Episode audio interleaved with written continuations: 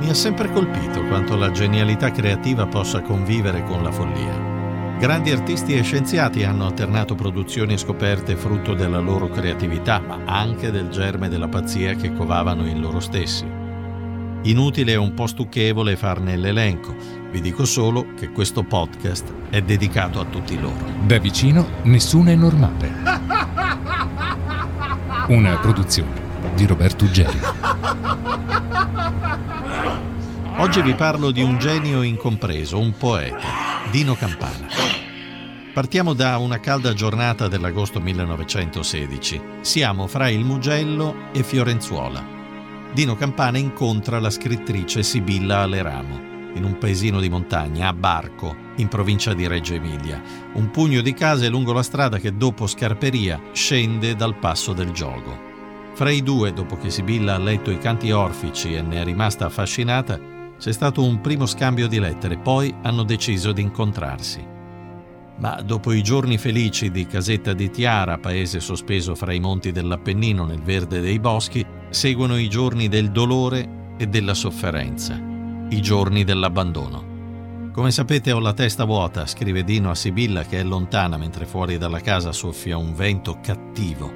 Il vento che empie questa valle d'inferno, parole dello stesso Campana. Di questo viaggio chiamato amore si sono occupati, come è noto, il cinema, la letteratura e il teatro.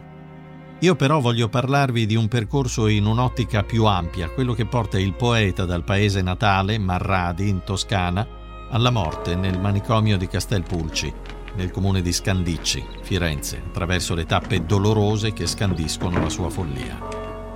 Dino Campana, nella sua poetica piena di immagini, colori e accenti musicali, ci lascia intendere che il suo spirito sembra essere in piena sintonia con quello del luogo.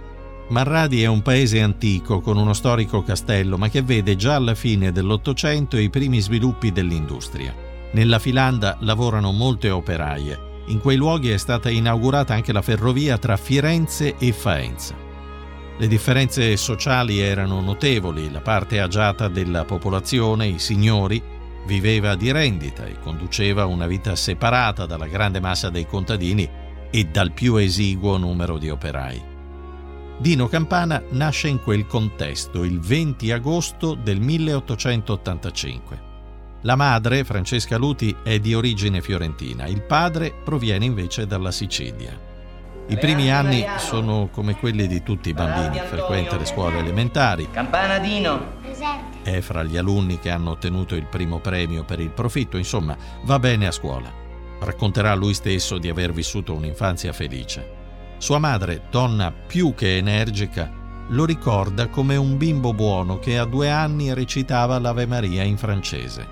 Il padre, Giovanni, dice invece che era chiuso di carattere, obbediente ma alquanto disordinato, intelligente e senza problemi scolastici, ma un po' strano. Sei tu che preferisci stare da solo o sono gli altri che non ti vogliono? Dopo le scuole elementari viene iscritto al Collegio dei Salesiani di Faenza, dove studia al ginnasio.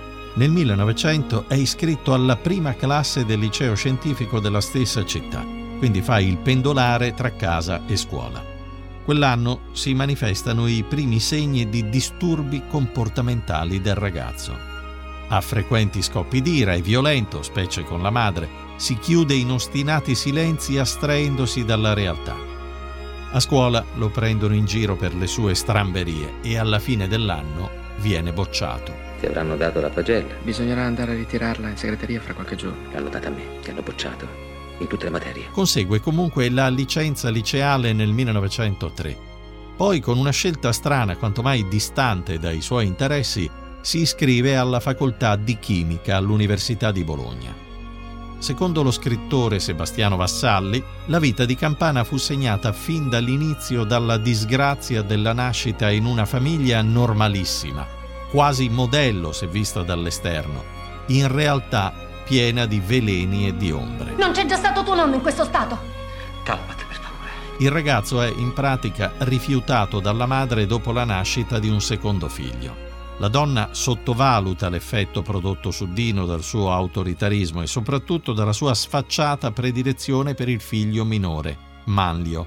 Inoltre, Fanny, come la chiamano gli amici, ha contrasti con il marito. Dopo qualche anno di convivenza il rapporto si incrina, ma con il perbenismo dell'epoca la separazione è inconcepibile. A farne le spese è il primogenito, Dino. La madre pare non sopportarlo, qualunque cosa è il pretesto per una scenata. Il padre non sembra adatto ad alcuna operazione di mediazione per rassicurarlo, né in famiglia né fuori. In qualità di maestro deve essergli sembrata un'onta la goffaggine di Dino. Augurando anche al piccolo Campana il successo che nella vita ha riso al padre, forse prossimo provveditore scolastico.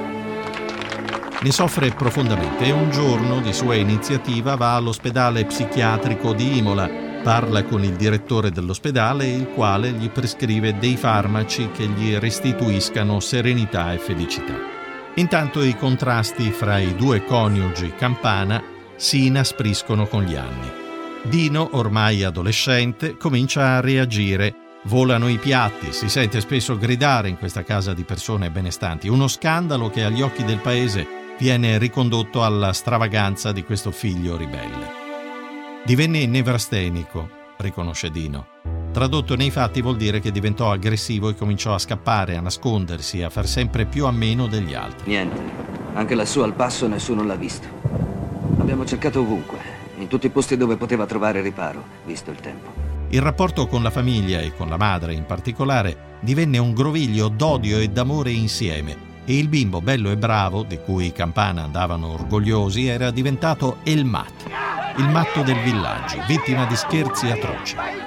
I più crudeli lo fanno bere, lo fanno ubriacare per divertirsi e godere di un diversivo nelle lunghe e noiose serate al bar del paese.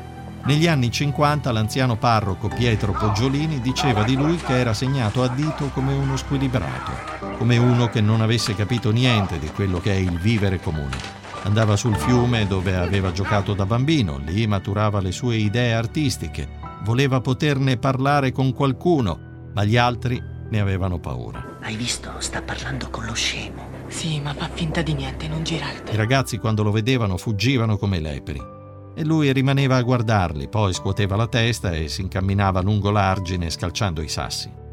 È una fase iniziale di un'ostilità che col passare del tempo assumerà il carattere di persecuzione vera e propria. Fugge così sempre più spesso dal paese e da chi lo circonda, si isola e si trasforma in una specie di vagabondo. Si crea una profonda incomprensione fra lui e il resto del mondo che determina una frattura incolmabile con un certo tipo di società borghese. Il poeta cerca così sollievo alle sofferenze nei minuscoli borghi che circondano Marradi, dove vivono persone buone, scrive lui stesso. Son capitato in mezzo a buona gente. In quei luoghi appare lontano il tormento del vivere nel paese natale. Da questi borghi iniziano sentieri che portano lontano verso le valli, i monti dell'Appennino, questo ambiente rappresenta il suo buon ritiro con la compagnia costante dei libri che ama di più. E la comincio con più pazienza a dar più grata loro amata udienza. Cos'è? Ludovico Ariosto, l'Orlando Furioso. Si allontana però frequentemente anche da questi rifugi per viaggi che lo portano a scoprire prima le regioni dell'Italia del Nord, poi i paesi dell'Europa fino alla Russia e infine le terre più lontane, le Americhe e l'Australia.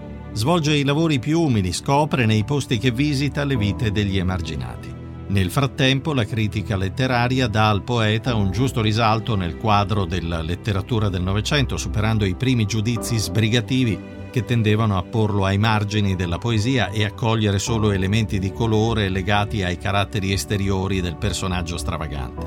Il villaggio dove è nato negli ultimi decenni è stato meta di pellegrinaggio di più autori, a merito di questo paese, Marradi, una cosa deve essere ricordata, se i canti orfici furono pubblicati nel 1915 lo si deve soprattutto a un gruppo di suoi abitanti, perché il manoscritto era stato consegnato da Campana a Papini e Soffici, ma fu smarrito. Salterà fuori solo nel 1971 nella soffitta di casa Soffici. Per Dino è una tragedia, si ritrova solo a Marradi a cercare di ricostruire con tenacia ossessiva la sua opera. Per la stampa del libro il tipografo chiede 650 lire. Così fra i membri della società operaia si apre una sottoscrizione e vengono prenotate e pagate in anticipo 40 copie dai lavoratori del paese.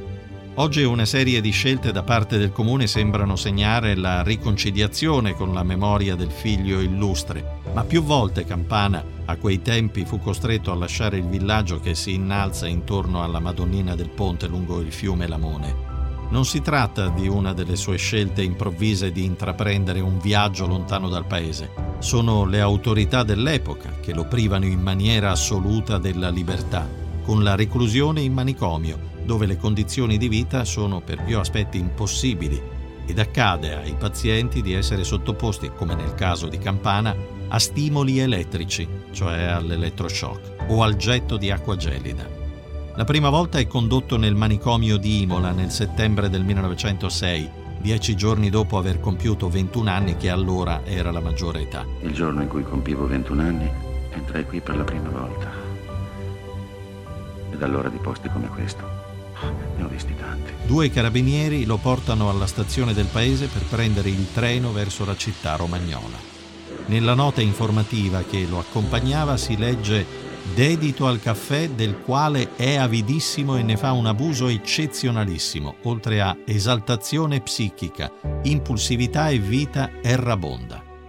Questa decisione è stata preparata dal padre che aveva reso davanti al sindaco una dichiarazione giurata insieme ad alcuni notabili di Marradi, tra cui il medico e il farmacista, nella quale si legge che Dino è matto, ha comportamenti violenti, specie nei confronti della madre e deve quindi essere sottoposto a cure psichiatriche. Babbo, ma mi lasci qui?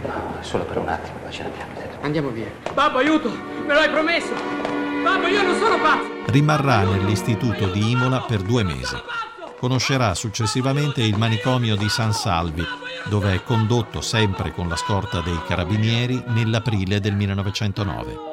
La nota informativa questa volta pone in risalto il malato è molto studioso, conosce varie lingue, ha ingegno pronto e vivace, cause fisiche e morali della malattia, eredità e alcolismo. Alla voce sui motivi del ricovero appare questa dichiarazione. Il malato è oltremodo trascurato in famiglia ed in società, tanto da attirare l'attenzione dei ragazzi che l'incontrano per le strade. Ha un odio speciale per la madre che è dovuta andare via di casa. È pericoloso specialmente dopo eccessive libagioni. Si chiudono dunque alle sue spalle le porte del manicomio fiorentino, il villaggio della pazzia, grande come un intero quartiere cittadino. Costruito per 700 malati, ne ospitava 1300. Poco dopo, però, lascia l'istituto. Ma oggi ve ne andate. I medici ritengono che le sue condizioni non siano tali da associarlo al manicomio e il Tribunale di Firenze accoglie la richiesta.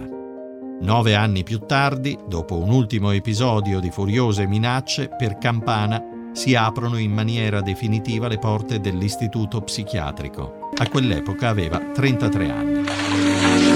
Manifestazioni sintomatiche della pazzia? Esaltazione psichica, impulsività, vita errabonda. Diagnosi della forma di pazzia? Demenza precoce. Dichiarazione per la quale si ritiene necessaria la sua custodia in manicomio. Per toglierlo dai pericoli del suo stato impulsivamente irritabile e per la sua vita errabonda, che lo potrebbe esporre a gravi pericoli. Dopo un primo periodo di osservazione presso l'ospedale di San Salvi è trasferito nel cronicario di Castelpulci, dove rimarrà per 14 anni, fino alla morte. In quei saloni rinascimentali la poesia di Dino Campana diventa poco a poco una lontana eco. Sono invece in primo piano le sofferenze dell'uomo e il suo lungo, infinito percorso nel mondo del dolore. I suoi biografi ci offrono molti elementi di questa sua permanenza fra le mura dell'istituto. Dopo un primo periodo di furie e di allucinazioni, diventa un malato modello, appare lucido, legge con accanimento libri e giornali, fra i malati però sta in disparte per conto suo. Passa i giorni in solitudine, eccezion fatta per le visite della madre, che per tutta la vita è stata ossessionata anche dalla malattia mentale che colpì lo zio di Dino Campana, considerato altro motivo di vergogna per tutta la famiglia. Ecco, io ho notato alcune analogie di comportamento tra il ragazzo e lo zio. Asocialità, per esempio, voglia di fuga dal mondo. Lo psichiatra fiorentino Carlo Pariani si è messo in testa di preparare un libro biografico e di studiare il rapporto tra genio e follia. Lo tormenterà per anni con le sue domande, tra le reticenze e i sospetti del poeta, fino alla pubblicazione del libro. Sorprende infine la maniera in cui Dino Campana reagisce alla pubblicazione nel 1928 a sua insaputa dei canti orfici. A modo di leggere qualche tempo dopo il libro e nota degli errori, alcune censure, manomissioni. Così scrive al fratello perché ricerchi l'edizione originale a Marradi per evitare che il testo autentico vada perduto per sempre. Sorgenti, sorgenti, abbiamo da ascoltare. Sorgenti, sorgenti che sanno. Muore di setticemia a 47 anni. Alcuni sostengono che si sia ferito cercando di scavalcare la rete di recinzione del manicomio. Ci ho passato gran parte della mia vita. Quando uscivo facevo grandi viaggi. Eh, ma alla fine di ogni viaggio c'era sempre un manicomio ad aspettarmi. Niente, non mio bisogna smesso. Avete ascoltato Da vicino nessuno è normale. Di Roberto Geri.